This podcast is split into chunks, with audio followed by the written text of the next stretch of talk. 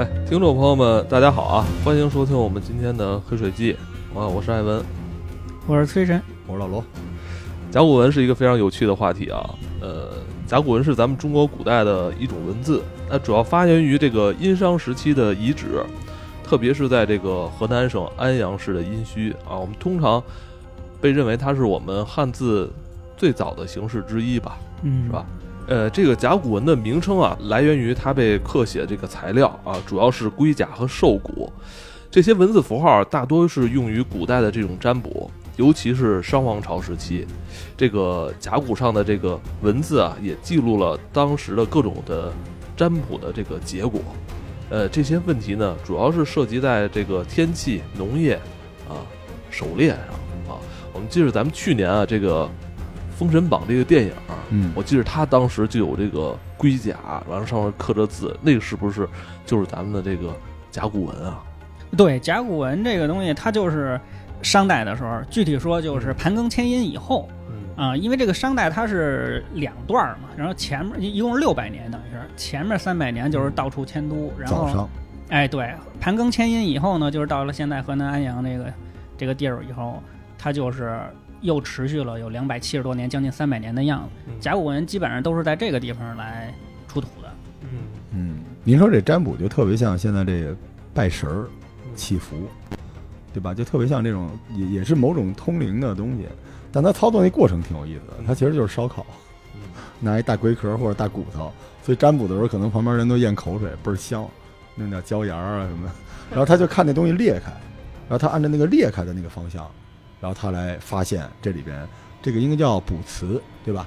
就像咱们玩大菠萝里边，每一装备上面有一词条，它就一大堆卜辞，然后你拼，它不是直接告诉你说，哎，这期节目这三连很多啊，这个这个可以做付费，它不会给你这个，它就说声音好，听众多，然后就是这些条加在一起。那个大祭司是干什么呢？就是一播客，把他看到这些条加在一起，给你讲一故事，讲完了把这东西再刻到这个大骨头上。然后你就留下了一存盘，它其实这么一东西。当时没有其他的材料去进行这个记录吗？呃，如果有的话呢，现在也没有结果。哎、就是相当于就是说，为什么那个像古埃及那个文字它能留下来，苏美尔那个文字它为什么留下来？刻在石板上。哎，对，因为它刻在石板上，或者看那个埃及那个大柱子，那石头一大柱子，或者它那个金字塔那大石头，它刻那上面，因为那玩意儿它能穿越千年，对不对？你说你写在兽皮上了。或者说你写在某些这个植物上面、叶子上面了，它可能腐烂了、坏了，就跟咱们说那佛经似的，贝叶经是吧？它写在叶子上，那它得在那个阿富汗或者说是沙漠里面待着，它能穿越千年。它有可能，你比你像丝绸都很难，它就是蛋白质嘛，它时间一长它就坏了。哦，所以说，在当时有可能也不全是写在这些兽骨上，肯定也有可能是什么像你说兽皮上，而且那时候有布了，有布也有可能在布上。对，因为那个时候已经有。呃，特别明确的痕迹证明当时已经有毛笔了，所以其实当时有很多种文字，这个甲骨文就是纯用于占卜，所以这东西它不是记事的，它就是刚好咱们现在挖到这个东西，就是当时做占卜的这个过程中，所有玩这个的哦都流传下来了，就是在龟甲上，对，恰好它又易于保存，所以流传到现在被发现了。对，也好吃嘛，对，中国人干点什么都不往板砖，板砖不能吃啊，都往这上面弄，所以咱们现在看到的就是仅限于过去祭祀，而且祭祀的它记录方式也不太一样，对吧？就是什么叫祭祀占卜？就是我问事儿，嗯，如果我不问就没有了。向天问，其实就是这个东西。比如说咱们今天的日常没有，只是艾文问了个什么事儿，然后上天怎么回答你，记录的都是这东西。所以你现在看起来，对，没错，就像咱们这个内存卡一样，啊、就这么一玩意儿。恰好咱们录播客，咱们就录在、哦、说这些内容在这张卡里。对对对，对咱可能生活中的家长里短，他那不在卡里，没在这里。老杨那卡里都是那个，对吧？你也不能以为老杨是每天就看那个的，但是他不能证明老杨是一个什么人。老杨是研究人体艺术的，日本东方人体艺术。所以咱们现在看到的是其中一部分，是吧？但是崔生，我也想问你啊，就是那能不能证明当时就是甲骨文上的这些这些文字是当时主要用的文字吗？还是说因为它是跟问天有关，它会不会有滤镜，或者说专门呃做了一些修饰？现在看甲骨文，就是现在分析出来的字儿啊，就是你能看出来它肯定是一个已经成系统的文字了。哦，就是你你证明一个文明的存在，就是说首先要有那个城市聚集，是吧？嗯、然后有没有什么街道、下水道啊，什么房子、啊、什么这些东西？然后就是有没有那个冶铁、冶冶金，或者说是这个天文的那个历法。嗯嗯，然后还有一个最重要就是成系统的文字。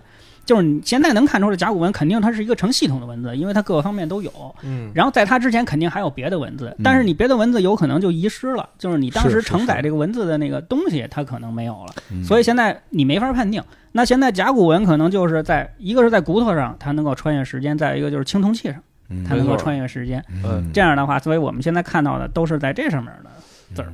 嗯，但是它肯定是一个比较成熟的，嗯，它已经一出现、嗯、一出现它就已经是成熟的文字，嗯，不简单的纯粹的这种象形文字。我查到的这个资料说，这个甲骨文是大约起源于公元前十四世纪，呃，流行于当时的商晚期，嗯，大约是在公元前一千两百年至公元前一千零四十六年之间。这段时间属于咱们中国的青铜时代啊，嗯，这青铜器整个贯穿的就是从商。然后到商周时期一直到汉代，再往后也就少了，就是整个青铜时代，就是商是早期早期嘛，嗯，是吧？所以说其实你现在看早期的青铜器，商代青铜器就是比较早的，你看它那个做工啊就没有后来那个那么好，对，但是它那个时候就是已经有一个比较完整的文明了。对，但是要说它的发现可以追溯到那个十九世纪末期了，今天我们是不是可以从这儿？对对对对，就是实际上你看它这个甲骨文一看是商代的啊，距今现在三四千年啊，叫三千七百年啊。是，但是你其实他发现这个东西已经到了二十世纪了，到现在可能也就一百一百年前嘛。对对对，甲骨文的发现整个就是可以说改写了整个世界文明史啊，嗯嗯，而且就是它是因为甲骨文是在殷墟，就是整个一个大的考古，然后就是它开创了中国现代考古的这个这件事儿啊，中国现代考古学的开端。就是你之前的可能都是盗墓，是吧？不是科学性的考古。为什么？因为咱们一会儿会聊到，就是发掘甲骨文的这个殷墟的时候是，他们都是从这个中西方，都是学贯中西的这些学者，他是用西方科学的方法去发掘的啊。而且这一件事情，整个把中国的文明往前推了一千多年，等于是啊。所以，所以说这个上下五千年呢，比较系统的，它可能就是从这个商开始，再往前下呢。嗯，现在就是你没有特别好的文字，就刚才咱们说的，现在没挖出来，缺个殷墟，对，哎，对，所以说就就推到这儿，还是就是所谓信史，就你相信它，是因为有文字记载非常清楚，嗯，正是因为它所有的东西都，就是等于是这些人，就所谓当时的这个上层嘛，权贵阶层嘛，就是那会儿的平民，可能他是奴隶社会。他可能根本就没有识字儿，或者说是学习文化的这个条件，或者说资格。那有可能他就是上层，他们他那所以他们就是所有的事情各个方面他都愿意去占卜嘛，是吧？是打不打仗啊？天气怎么样啊？是不是能丰收啊？所以他多了以后呢，那就是通过阅读和辨析就能了解当时社会的各个层面。对，就是这意思。嗯，但是他的这个发现，我觉得还是一个巧合啊。在当时，就是在一八九九年，在当当时有一位药商，也是一个古董收藏家王懿荣，在这个安阳地区，他购买了一些奇特的龙骨，呃，最初是做药。嗯，其实我小的时候也特别好奇，嗯，那时候我记得我问我姥爷说这是不是真的是龙，然后我姥爷特认真的告诉我是，所以中医到现在没有完全崛起是有有有原因的哈。但是其实不是，嗯，这么跟你说是，然后你得追问。是什么样的龙？他开始讲这个故事，有可能，但是我走了，后来就我就信了。呃呃，其实从中医的角度上来说，到现在啊，就是龙骨这种东西含有，就像我刚才跟您说那龙母壮骨颗粒，对，小时候都吃过这个。对，龙骨呢，其实听起来是吃什么补什么，其实没有那么简单。我们中医其实也是一科学哈，它是安神用的。镇静用的是一个挺好的药，但是他遇到了一个特别大的问题，就是中医的体系，呃，比较奇怪。就中医，无论我给你讲《本草纲目》里边任何的一个东西，都是有来源的，有确定的。比如这个药是从这个植物来的，那个药是从那个来的。龙骨特别特别，在所有的中药里边是唯一一个就不确定来源的东西，它是一个集，就是一个或者一个泛指，一个泛指，就是所有过去的生物的骨头，当然多用于这种大型的哺乳类动物，马牛羊什么之类的其实都算龙骨。但是我跟您说，民国的时候最火的龙骨还真不是这种简单的东西，是鲸鱼。鲸鱼鲸鱼的骨头，就是我在那个殷墟的博物馆里也看到了，商代就有鲸鱼的骨头了。这种过去的动物的这种大的化石，我们中药中医都叫龙骨。这应该是越大越好吧？越大越好，越大越龙。您还真说着了，您记得那个咱们中国最大那恐龙马门溪龙，对，您记得吗？是那个玩意儿发现的时候就剩一半了，啊，剩一半，剩一半了，就是当地老百姓都给嘎了，嘎出去就给卖了，就敲敲敲敲半天就敲了。龙骨本骨，那是最正宗的祖龙之骨，那真的是龙骨，而且龙骨那都已经都已经是化石了吧，石头了已经。它吃的就是化石，所以之前您知道这龙骨您买回家啊，不是立刻就放锅里炖的。这东西要处理，呃，就就跟酒蒸酒晒似的，要把外边那个化石那个东西得给软化了，然后再弄。它其实是一挺麻烦的事儿。但是呢，龙骨里边有一个恐怖的传说哈，就是你在一些大的，当然就是民国时期了，你买到那龙骨里边能找到古人类的骨头，北京人的北京人 的, 北京人的骨头啊、呃，就有古人类的骨头，而且呢，他们是刻意的。那个东西呢，我们。这名字特别牛啊，叫龙牙，听着带劲吗？嗯、就是其实就是人类的这个下颌骨。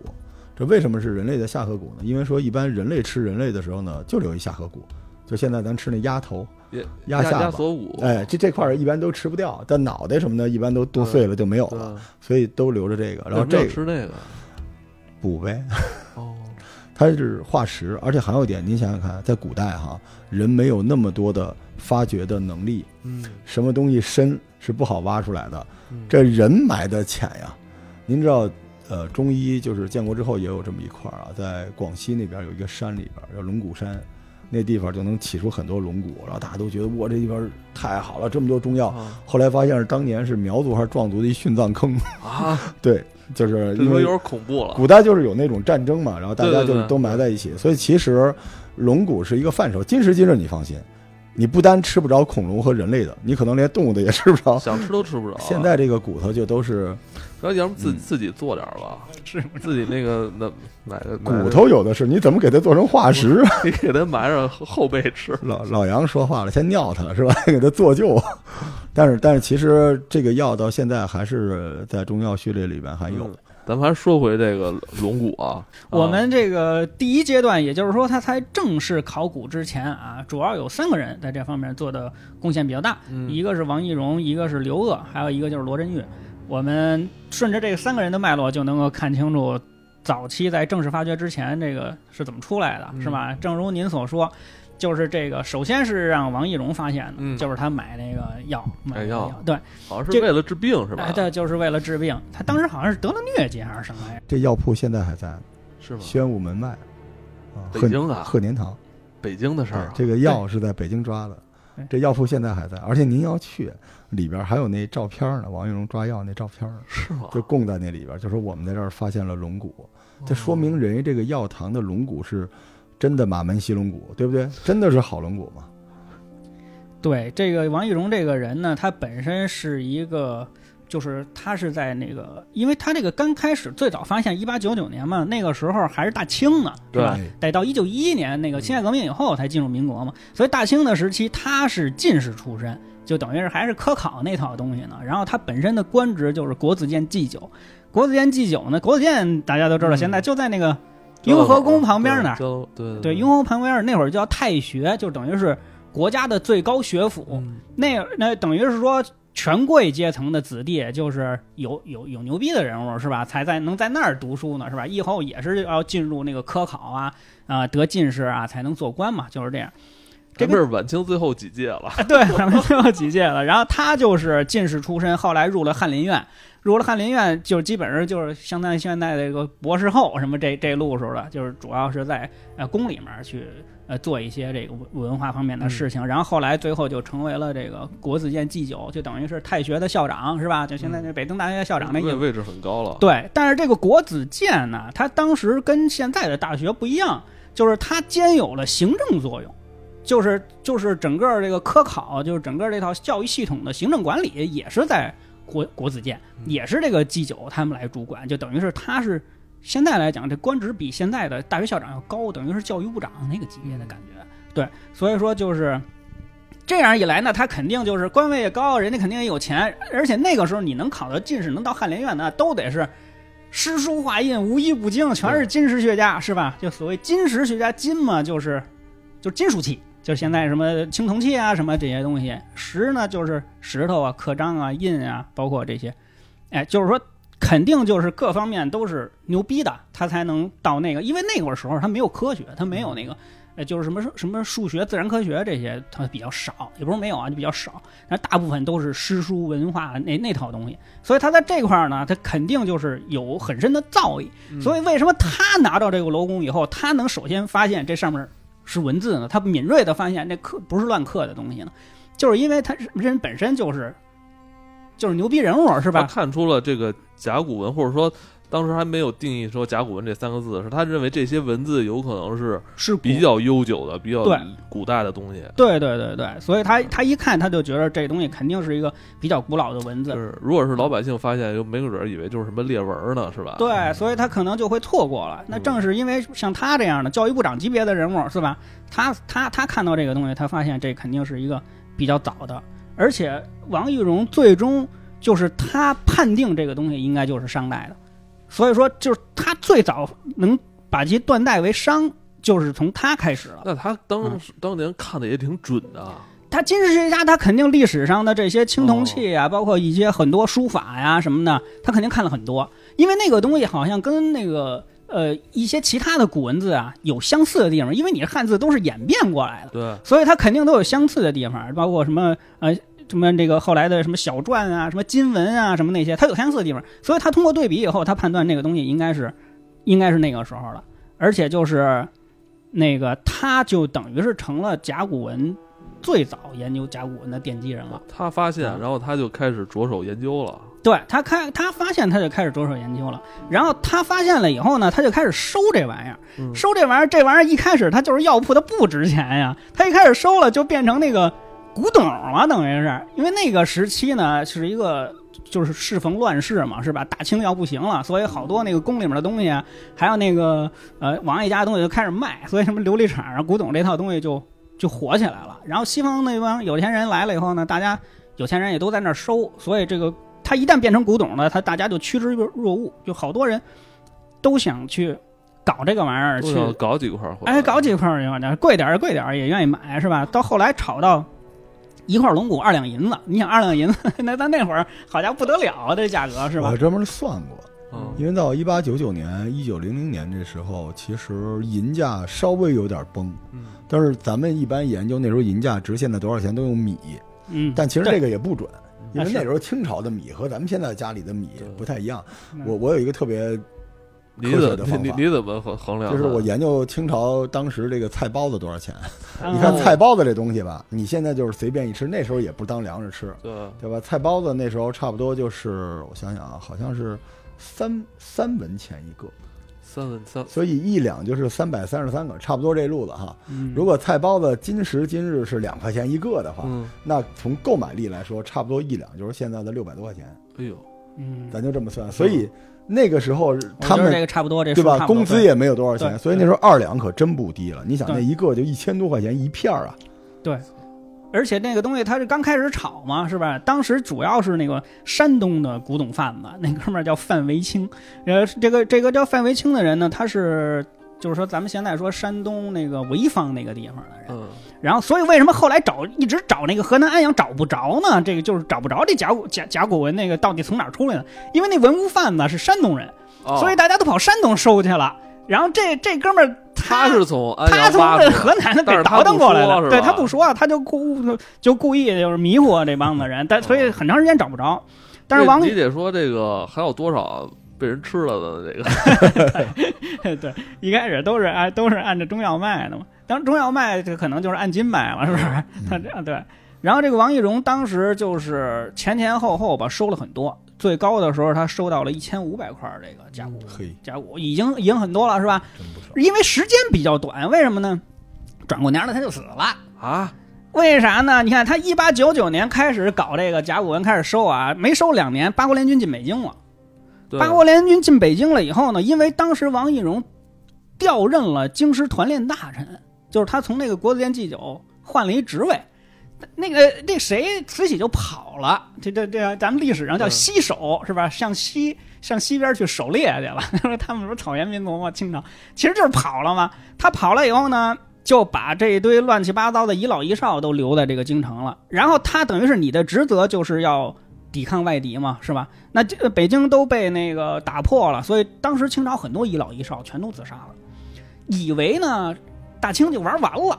结果后来你发现西方人不是想占你这块地儿，他就是还是想跟你做生意。然后哎，慈禧就回来了，但慈禧回来是慈禧回来，但是王懿荣已经死了，他就是投井自杀。哦，王懿荣是自杀，挺挺悲壮的，投井自杀，在自家花园里面殉清啊，那当时是很悲壮的。他他当当时多多少岁啊？五十多岁，他是要守卫北京啊，而且当时他就是他的封防地是东直门、朝阳门，打这两个门的正好是八国联军最狠的日俄。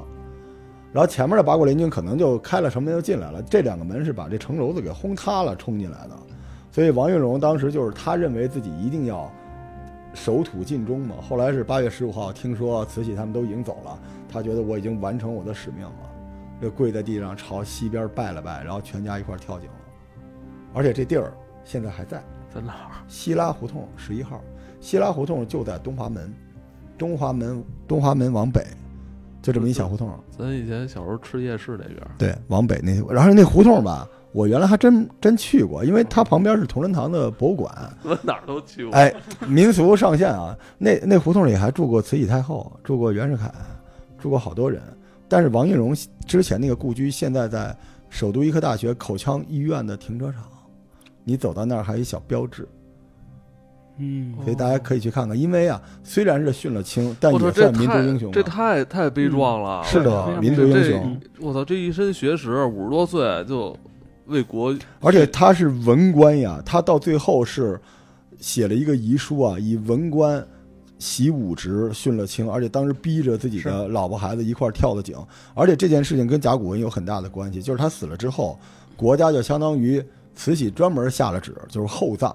然后把他的学识，把他家里的东西，就是专门官方给他弄起来了，保护了一下。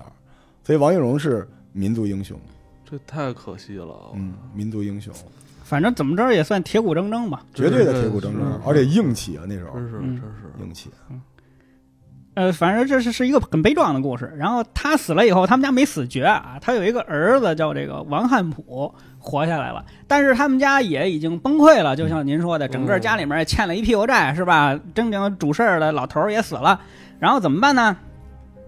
他不是有一堆这个甲骨吗？他这个流向去哪儿了呢？就流到了这个刘鹗的手里面。刘鹗这个人呢，他是也是一个。怎么说呢？是也是一个文化人，但是他没有参加科考啊，他这个是科考水平不行，但是他也是一个文学家和收藏家，跟历史各方面水平也很高。然后呢，他跟这个王懿荣就算是朋友吧。然后你想，他死了以后欠了一屁股债呢，然后结果他儿子就把这甲骨文就卖给了这个刘鹗。为什么卖给了刘鹗呢？因为刘鹗很有钱，为啥呢？因为他是一个商人。他不仅仅是一个文学家，就是他这个《老残游记》的作者，这个刘鹗。然后他呢，考试不行呢，一般情况下他就不能变成官了。你要是想进入中国古代的这个权贵阶层啊，权贵系统嘛，就跟咱们现在说似的，你得进编制是吧？那他怎么办呢？就当吏。这个吏是干嘛呢？就是给官辅佐的，是不是类似于师爷什么这套东西？然后他就当时是山东巡抚的幕僚，就等于是山东省长的这个幕僚。然后在治理黄河水患啊，各方面山东一一一地的这个整个这个民情各方面治理的非常有成就，就是这个人非常有才华。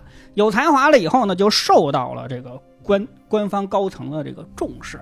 重视了以后呢，这个刘鹗就结识了很多的权贵，因为当时国外西方的资本已经进来了，已经进入中国了，所以他们进来首先第一件事是干什么呢？就是想找那值钱的东西，是吧？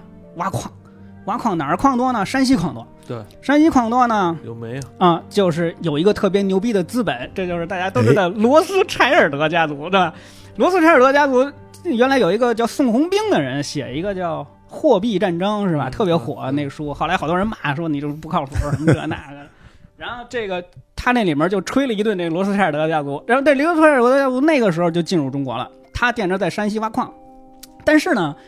你毕竟是西方人，好像让人觉着你来掠夺嘛，是吧？然后说他找一中国人给当职业经理人那意思是吧？找谁就找刘鄂，所以他就是一个煤老板，所以他很有钱。哦、对，刘鄂不不仅写了《老残游记》，还还做这么大买卖呢。对，他不简单，他做大买卖有矿，知道吧？这正经有矿。我, 我就是以前上学的时候课本里没有这部分，没讲过。对，所以他有钱，他就可以去收购这个特别贵的。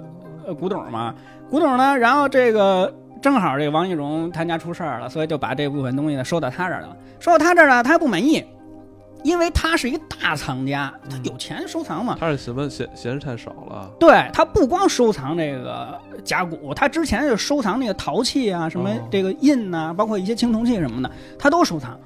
他自从收了甲骨文以后呢，他就上瘾了，他觉得这东西特别好，这更古啊、呃，这更古，这叫商代的太牛逼了。然后他就收。就越收越多，他最多的时候他收到了五千多片，五千多片已经相当于炸裂的数字了，是吧？然后他就，呃，写了一本书叫《铁云藏龟》。这个《铁云藏龟》，这《铁云藏龟》写的就是他收的那些甲骨文里面，就是他把这个影印出来了，然后搞了一些说明啥的，啊，就是最早的关于甲骨文的出版物。就是让整个普及这个甲骨文啊，做出了很大的贡献。当然，他是一大藏家，他不光铁云藏龟，他有铁云藏印、铁云藏陶、铁云藏藏各种古董。但是影响最大的就是这铁云藏龟。所以说，这个刘鄂呢，在王懿荣死了以后，成为甲骨文最重要的标志性人物之一。嗯、当然了，这个铁云藏龟的出版是受了一个人的建议，这个人就是第三位，就是罗振玉。就是罗振玉跟这个刘鄂也是朋友，罗振玉在他那儿看见了这个甲骨文，他说：“哎，这玩意儿是好东西呀、啊！说的你不应该呀，就光私藏。现在时代发展，社会进步了，是吧？你不能老照古人一样把那些古董都自己收起来，给都就是密不示人。他说你应该让更多的人看到。”对，罗振玉开始系统研究这甲骨文，这时候已经是民国了，一九一七年了，是吧？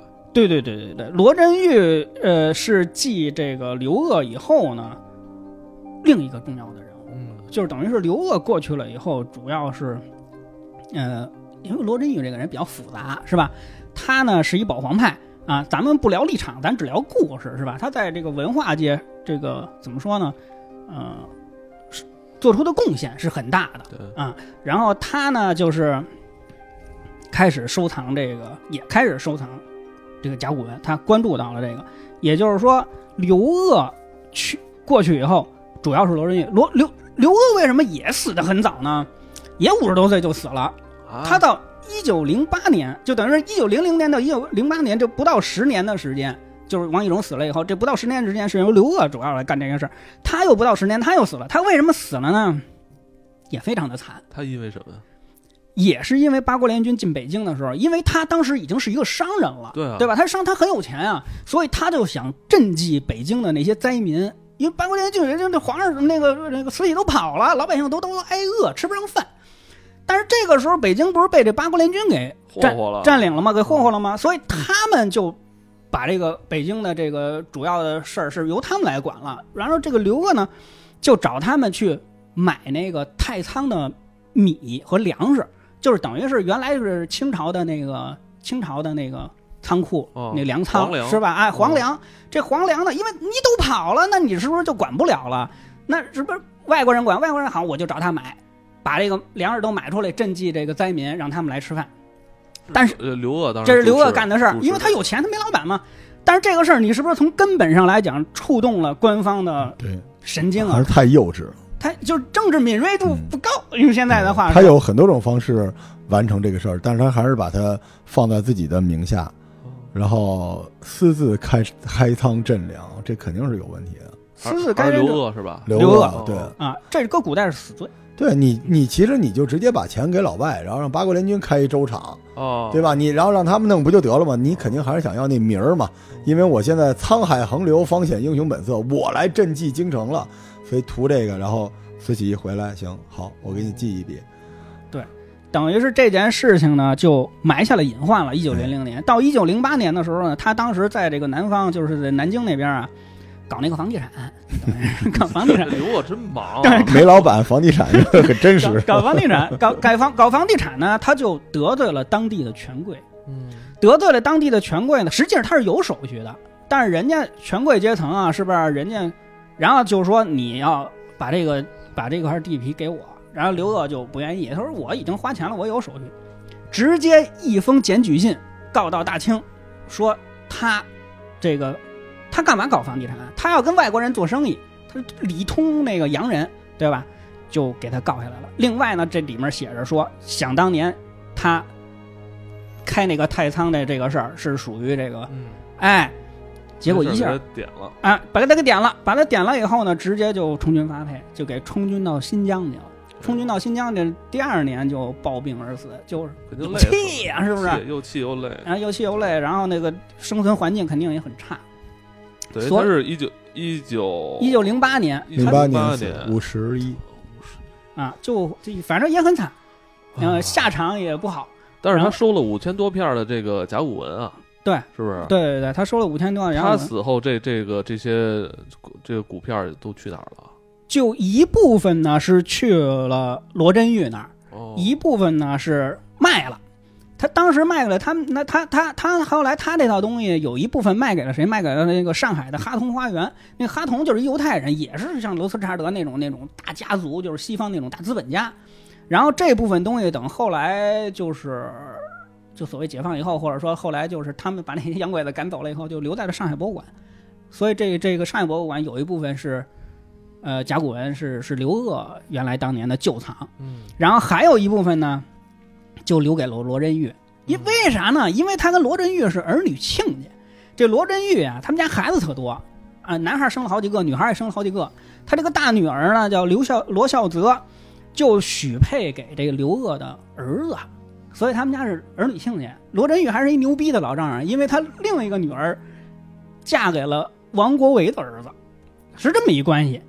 所以他呢本身儿女亲家，所以有一部分东西就到了这个罗振玉的手里。这时候那个刘鄂在世的时候，两家已经开始联姻了，是吧？对，已经开始联姻了。所以说刘鄂死了以后呢，有一部分东西就就放到了罗振玉的手里面。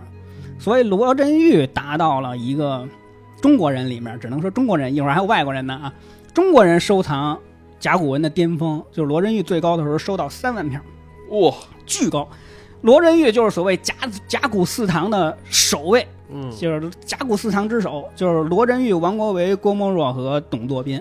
嗯、哎，从他这块，罗振玉就开始就是系统的在研究这个甲骨文了。对，然后就是，当然他呢是一保皇派，他老跟着溥仪到处跑。有溥仪上天津，他也追着去；然后溥仪上那个伪满，上东北，他也追着去。所以他就是一个鞍前马后的，鞍前马后啊，他是一个保皇派，较坚强的保皇派。然后，所以他这个人政治立场有问题，然后他可能，嗯、呃，也没有那么多时间研究。他也主要是做影印，就是把那个他从他收过来的，还有刘鄂给他的那些之前没有发表《铁云藏龟》里面没有的，然后给印出来，然后去。也是让出版吧，让更多的人看到，嗯、就是什么殷墟书契前编、后编，还有续编。对，一九二八年出版的这个殷墟书契，对，对，还有《铁云藏龟之鱼》吧，就是他也是印了好多这个东西，但是他的这个研究呢，嗯、呃，也还可以，但是他他他这个研究水平没有那么高。谁的研究水平高呢？王国维的研究水平高啊，因为这个，呃，简单来讲，王国维和罗振玉是一个。亦师亦友的关系，就王国维就是中国历史、中国近代史上学术这第一把，你就让我看啊，这可能每个人的看法不一样，是吧？我觉着中国近代史上学术上第一把就是王国维，就是最牛逼的，是吧？嗯，一代健全终不悔，是吧？然后他呢，就是系统的考证了这个，通过甲骨文系统的考考证了整个这个商朝的历代帝王的这个谱系，就跟咱们那个。顺康雍乾嘉是吧？道咸同光宣，这这个，清朝十二帝，那是不是商朝你六百年是不是也得有这个？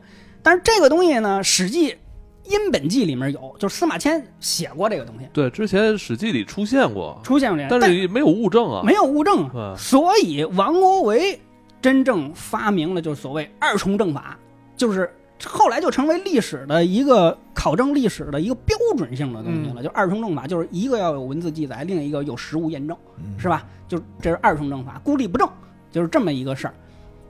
王国维呢，他一开始也是考试不第，考试不第呢，他当时的这个很快就是因为他年纪比较小的，这个这个大清就完蛋了，完蛋了，然后他就到那个上海《时务报》当编辑，当时《时务报》编辑那个时候呢。流行去日本留学，就后来鲁迅先生也去日本留学嘛，是吧？然后这个谁，这个罗振玉当时开了一个叫东文学社，其实什么玩意儿，就是那个日本预科班，相当于现在新东方，哦哦、先学语言，对，先学语言，就这类路数东西。王王国维就在东文学社，当年是罗振玉办的这个，罗振玉办了一个对、哦、当时的新东方嘛，就等于这种路数东西嘛。王国维过来学习了，跟着学习，准备要出国，哎，准备要出国，所以他就认识了这个。罗振玉，罗振玉一看，哟，这年轻人不得了，哎呦，太有才华了，然后就非常喜欢他。最后，罗振玉不光是教他这个同文学社、这个东文学社、这个日文，最后资助他去的日本留学嘛。后来又把女儿嫁给了这个王国维的儿子，所以他们就儿女性恋。王国维在这个通过二重政法呢，就整个把商代的历代帝王谱系给考察清楚了。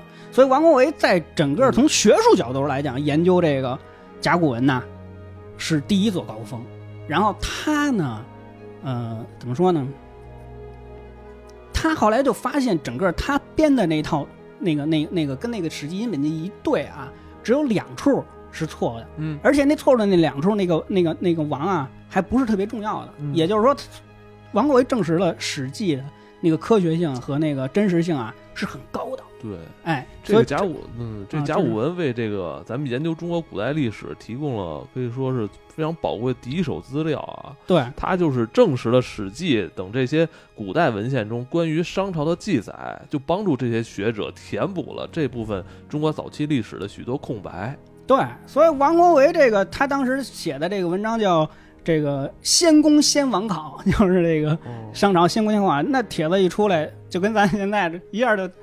就红了，是吧？就是属于是呃甲骨文考证的最早的那个开山的东西。但他们当时的研究不仅在中国国内引起这个关注，嗯、呃，也引起了国际的学术界的这些兴趣。对，是不是？刚才你提到，不仅仅中国人在研究，这外国人、外国学者也在研究。对，对，有很多，因为当时是这样。外国人主要来的都是那帮的传教士，传教士吧，啊、呃，传教士。一会儿我们聊到这个整个甲骨文后期的去向的时候啊，我们可以详细的聊聊这个事儿。嗯、然后我们把罗振玉这点事儿说完吧，哎、是吧？罗振玉他的贡献非常多啊，他除了这个这个考考考证、收藏啊、出版，还有什么？他创办了那个甲骨文书法，就是他他。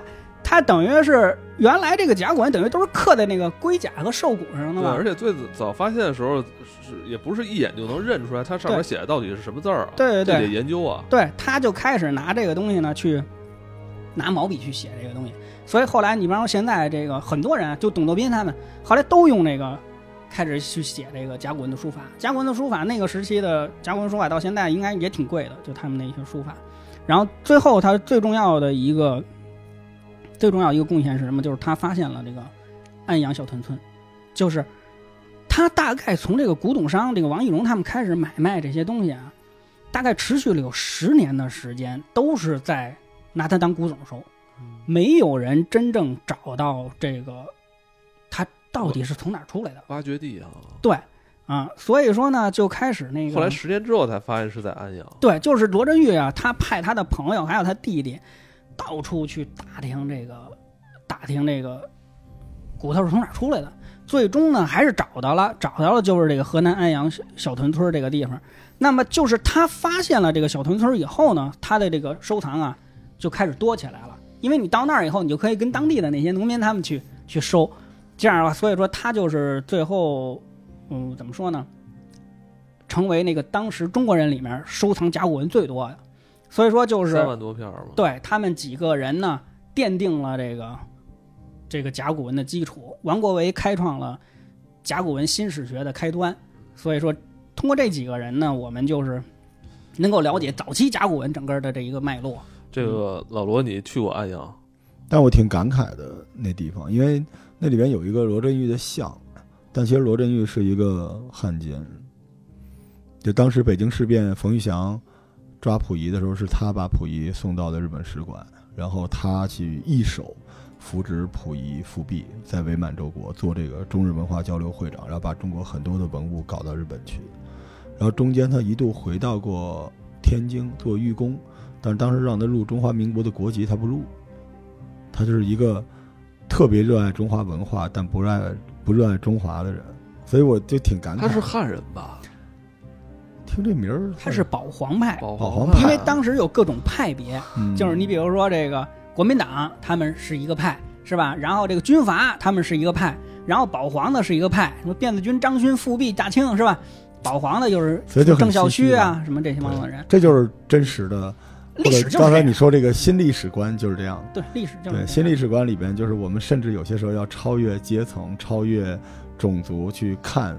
当时那个大时代之下每个人的选择吧，但是对中国传统文化如此举足轻重的一个人，那最后的一个选择，这个就让人很唏嘘。所以在那个地方那个罗振玉的像很小，也没有人在前面摆点什么东西的。我我突然一下你们刚才在聊的时候我就想到，因为崔神是尽量避免不说这个东西，我不聊政治立场，对，我只聊故事，但其实呃也不能完全说政治吧，就是想告诉大家，就是这就是真实的历史，在那个时代，对吧？你做这样的选择，那也许某种程度上是不是也对文物有一定的帮助？咱们现在也没法去评价它了。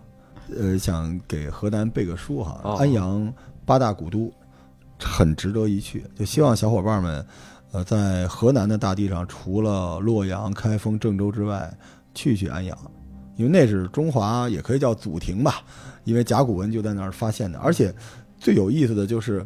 你在那个地方，你会觉得它是既是你文化的源头，但也特别像另外一个文化，因为周它其实隔断了很多东西。周是以礼治天下的，但是没人问过，就是不以礼治天下的时候，天下什么样？嗯，哎，没错。你要尤其去年我看那个《封神榜》的时候，我觉得那个特别狂野。嗯，它本身就是战斗民族。哦，商是绝对武德充沛，就是其实根本不像。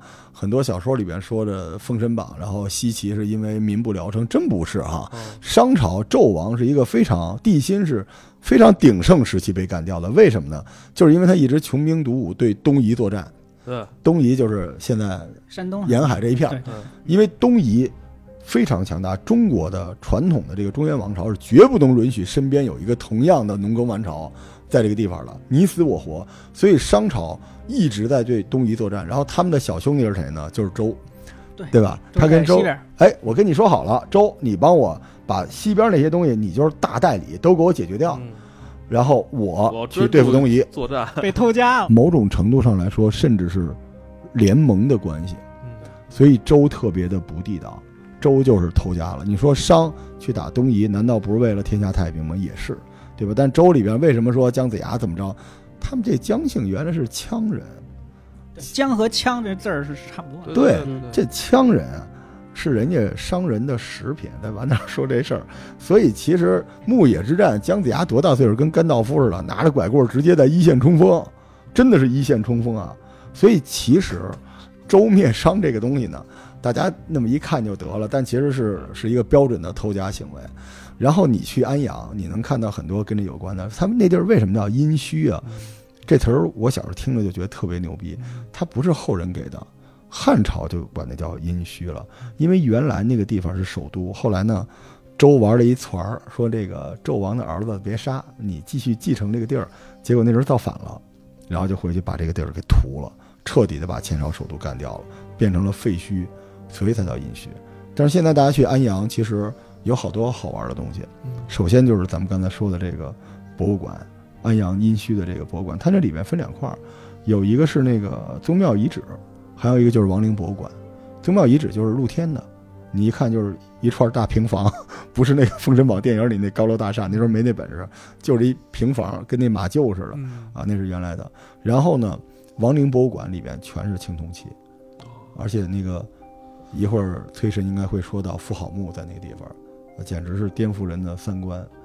然后我在那个博物馆里，你知道博物馆它好玩的就是它有一些私货。虽然中国一直有一说法叫防火防盗防国博，就是那那里边好多好的青铜器甲骨文都已经被国博和省博拿走了，但它留了一些奇怪的研究成果。比如说商朝，我们为什么说是一更荒蛮的时代呢？人殉，对，他那个殉可不是一般的殉。那商朝就是就就就跟那个阿兹特克什么玛雅人士，他是把敌人俘虏是当食品的，而且他那里边有大量的人的头骨。而且我去的时候我惊呆了，这博物馆说的应该不是公众号说的吧？他说他那里边很多头骨他们送到了全世界各地的这个研究所去研究头骨里边的 D N A， 发现那里边是有黑人啊、高加索人、西亚人，就是昆仑奴可那是商啊，对啊，大概就应该是周向西作战抓来的俘虏、啊、俘虏，对，所以还挺挺神奇的。然后那里边的那些青铜器极美，你就能看到很多。不是你刚才说那个头骨研究，就有好多 D N A 是特别远，其他非常的远。后来呢，当时这个大家去研究的这个研究所都认为这个东西不可信啊，因为怎么会这样呢？后来就天方夜谭，我操！找了齐鲁大学又研究了一发，研究完了之后，结果还是这样的，就散布在整个的亚洲、西亚甚至东欧地区，就证明商朝这个地方至少商朝是一个战斗民族。当然也有一种可能，就这帮人可能是来东边旅行的，然后被剁了放在这里边，因为这里边就有很大的偶然性，对吧？对，现在咱们了解一个民族它的那个 D N A 的时候，偶然性很大了。给吃了，哎，我前两天我还测过呢，啊，是吧？吐个吐嘛，你你拿那管，南美人是啊，你是哪人啊？你身上我他妈纯种的北方汉族，特别纯，百分之九十多。我媳妇儿就不是，因为她是那个河南的嘛，而且河南靠南边快到武汉那边了，然后所以她那个 D N A 啊会比较丰富。我那个就是纯种的北北方汉族，就是说白了听了就是老实人，就是一个我也是、啊、你是一个好人。嗯、我测完之后，我就他反正说我我以前是应该是东东北亚这个就东北地区的，然后我媳妇儿不是回民嘛，她就有好多那个西边的那个，是不是以前那个？罗罗马那样好，因为比较丰富。我不知道那他妈准不准，我是不是开玩笑的？以后给你免签了。但是有点意思是吧？你看他南方人，他那个 D N A 就就是比较复杂，他有什么和苗人啊，还有什么南方那些人。你看我就纯粹就是就是就是就是汉族，就是没别的东西，就特别特别特别简单。希望大家还是去趟安阳，安阳，因为那地儿毕竟是商鞅、吕不韦、岳飞的家，那里边还是有挺多的古迹，而且安阳是一个很秀气的小城市。就是你走不多远就帮出一古迹，然后其他的地方就是很安安静静的。然后他那地儿有一个北大街，上面全是好吃的，全是好吃的。就是我觉得，如果你有一天的行程，就一一晚上，然后第二天走，你就应该去安阳转一圈。对，然后看殷墟是不一样的，因为看那个人殉，对吧？你看完殷墟博物馆出来，你就觉得舌尖舌尖上的商朝吧。就那时候的商朝的刑法基本就是人类的烹饪方法，所有的刑法都是看怎么做这人，包括咱们说的那个象形文字啊，就是甲骨文上的文字，比如说那个卯，你知道吗？就卯兔，卯兔的那个卯、哦哦、那个卯就是把人给撕两半，你看他那个字的字形、哦、所以卯计他那叫什么计，就是按一个字形，比如说咱们再说那个伐啊，伐木就是征伐的那个伐、哦、一个单立人是人，右边是一个戈，就是用这戈把脑袋给砍掉，就是伐。所以这些玩意儿在商朝这个文化集怎么折腾人文化之大成，而且后边还告诉你怎么做它们，有有那味儿了哈。所以你去那个地儿，你又知道它是华夏文化的呃文化的一个发源地，你又觉得它跟我们熟悉的不一样，所以要好好感谢周，尤其是这个周公旦啊，对对，以礼有了周礼了，他就客气了。周礼对付的不是你呀，就是骂人这个，这礼对付的就是杀人。有了礼之后。就有了刑法，不像原来，原来动不动就杀人，特别吓人。尤其在那地儿，你能看到奴隶是，对啊，奴隶是因为文明没有没有那么进步，对，随便。